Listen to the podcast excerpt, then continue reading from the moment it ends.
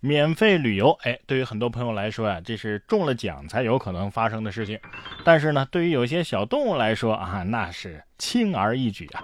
近日，在澳大利亚墨尔本附近的海域，就有一艘轮船，哎，上面来了一群特殊的客人，有六七只海狮趴在轮船的球柄手上，缩在一起享受旅行。船员谢恩说呀，这些聪明的动物啊，早就厌倦了游泳了，所以就跳上船搭便车。你别说，还真会偷懒啊。哎，够去他们和其他海狮吹一顿了啊！你们坐过船吗？我们坐过。哎，但是你们买票了吗？票价两条鱼哟。有些动物啊，你仔细去观察，真的是跟人的性格差不多。近日有一段视频啊，有两只鹦鹉，口音非常浓重，大吼大叫，是互不相让啊，在一起吵架。夹在中间的电灯泡鹦鹉呢，是超级尴尬，插了一嘴之后被吓跑。剩下两只鹦鹉啊，还是不断的互呛，但是迟迟都没有动手，感觉这是小黄人的配音呢啊。其实吵得再激烈，也始终保持着微妙的距离，是吧？就是不动手。再看夹在中间那只啊，表情是特别的囧。明明是三个人的电影，我却始终不能拥有姓名。动物有像人的地方，人就有像动物的地方。在西班牙的加纳利群岛上啊，就有一群牧羊人，生活在崎岖的山地之中。为了赶路节省时间，或者是追赶自己的羊群，他们出门的时候呢，都会带上一根长杆儿。并且啊，撑着它在山坡呀、断崖之间飞跃，久而久之，这种牧羊人之跃就慢慢的发展成了一种运动文化。哦，撑杆跳就是这么来的，是吧？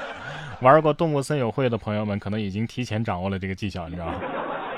除了像人猿泰山啊，人类的反祖行为在生活当中还有很多。三月九号，辽宁大连一位白先生啊，就和朋友到大连森林动物园游玩，这位朋友呢，就跟大猩猩互动了起来。怎么互动的呢？相互模仿学习对方的动作，不管是动作还是表情啊，都是神同步。白先生称啊，嗨，我都准备走了，这大猩猩还不愿意了，在里边砸玻璃不让我走。然后白先生又回去陪他玩了一会儿。你这怕不是探亲来了吧？啊！众所周知，动物园啊是动物观赏人类的地方。大猩猩肯定是这么想的。哎，有种你别走，咱们继续 battle。不过动物跟人比起来呀，还是人类的套路更深。近日，山东菏泽医学生做实验给兔子打针的时候，害怕兔子乱动啊，就播放视频给兔子转移注意力。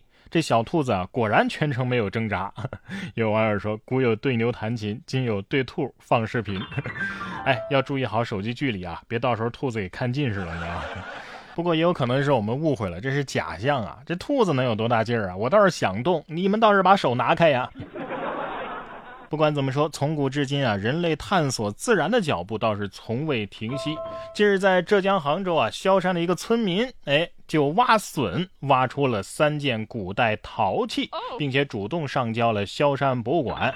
经过初步鉴定，这三件文物啊，可是春秋战国时期的原始瓷器，距今有两千五百多年，而且保存的呀非常完整，这是十分难得的。哎呀，当时老祖宗应该也是去挖笋了，而且带了野餐的碗，至于为什么没带回去，那就值得深思了。我觉得下次呀，应该对熊猫进行一下考古培训啊，毕竟他们天天上山挖笋，背不住就能捡到宝贝呢，是不是？下面这件宝贝啊，按理说也是很珍贵的，但是呢，一群艺术爱好者却把它烧掉了。根据外国媒体的报道，一群艺术爱好者烧掉了世界著名街头艺术家班克西的作品《傻子》。随后呢，拍卖了该画作的电子版本的所有权。由于该电子版本经过区块链技术处理之后啊，是具有独一无二的标识的，呃，拥有不可替代的代码 NFT 啊，相当于拥有了它的所有权。最终呢，NFT 以约人民币二百四十七万的高价被卖出。而这群爱好者在社交媒体上对烧画的全程也进行了直播。他们还表示啊，烧画本身就是一种。艺术表达，哎呀，傻子果然是傻子，即便不是傻子也是疯子，疯子毁了傻子，还说是什么艺术表达？我看啊，就是单纯的商业表达。应了那个段子所说的了，比蒙娜丽莎的微笑艺术价值更高的话是什么？是燃烧着的蒙娜丽莎的微笑。很多的事实都证明啊，人类和人类之间其实并不能心灵相通。三月十号，一位小姑娘在辅导妹妹功课的时候，就因为双方无法沟通，直接崩溃，气到离场。爸爸追上去劝说：“你应该有耐心，并且表示你以前不也是这样的吗？”不料姐姐的回答令人笑喷。姐姐是怎么说的呢？那可能是我报应吧。姐姐，你应该这么说：你们生的，你们来辅导。提前体会了当含辛茹苦老母亲的感受，是不是？今天节目的最后呢，依然是我们的然哥读书会荐书时间。今天啊，然哥要为大家推荐的这本书叫做《搞定乌鸦工作的艺术》。我们很多人进入社会之后啊，经常会感到焦虑、压力大，忙活了一整天，晚上还得加班，回家呀，连躺着都觉得累。文案是一次一次的被领导驳回，又一次一次的修改加工，不知道什么时候才是个尽头。身边同事还有余闲的时间看看书啊，学学英语啊，再看看自己，不知道到底该做什么，好像一直啊都是待在原地。很多时候啊，压垮我们的不是杂乱的琐事，让我们感到焦虑的也不是繁重的工作，而是那些无从下手的迷茫感和努力过后毫无进展的挫败感。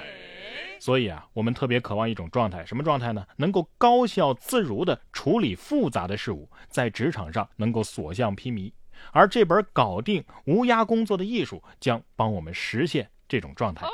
这本书的作者呀，结合自己从业二十多年的经验，提出了一套时间管理和行为的具体方法，不仅能够帮我们理清楚各种事项，还能够科学的计划时间，提高效率，把工作完成的又快又好，甚至能够让我们缓解焦虑，不再被工作所累。在这种时间管理方法的指导之下呢，再复杂的工作，我们都能够从容的。去完成。然哥读书会本期更新的就是搞定无压工作的艺术，听然哥教你摆脱职场焦虑，游刃有余的处理难题。然哥读书会是我发起的一项读书分享会，我在这里为您精选了全球一百多本好书，每本书我都会做十五分钟以上的拆解精读，帮你把一本书给读懂、读透，助你全方位的实现提升。怎么加入我的读书会呢？